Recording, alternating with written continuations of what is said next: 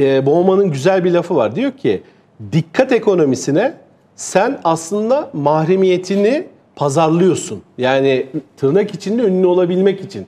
Çünkü sen mahremiyetini pazarladığın zaman en çok dikkati o zaman alıyorsun.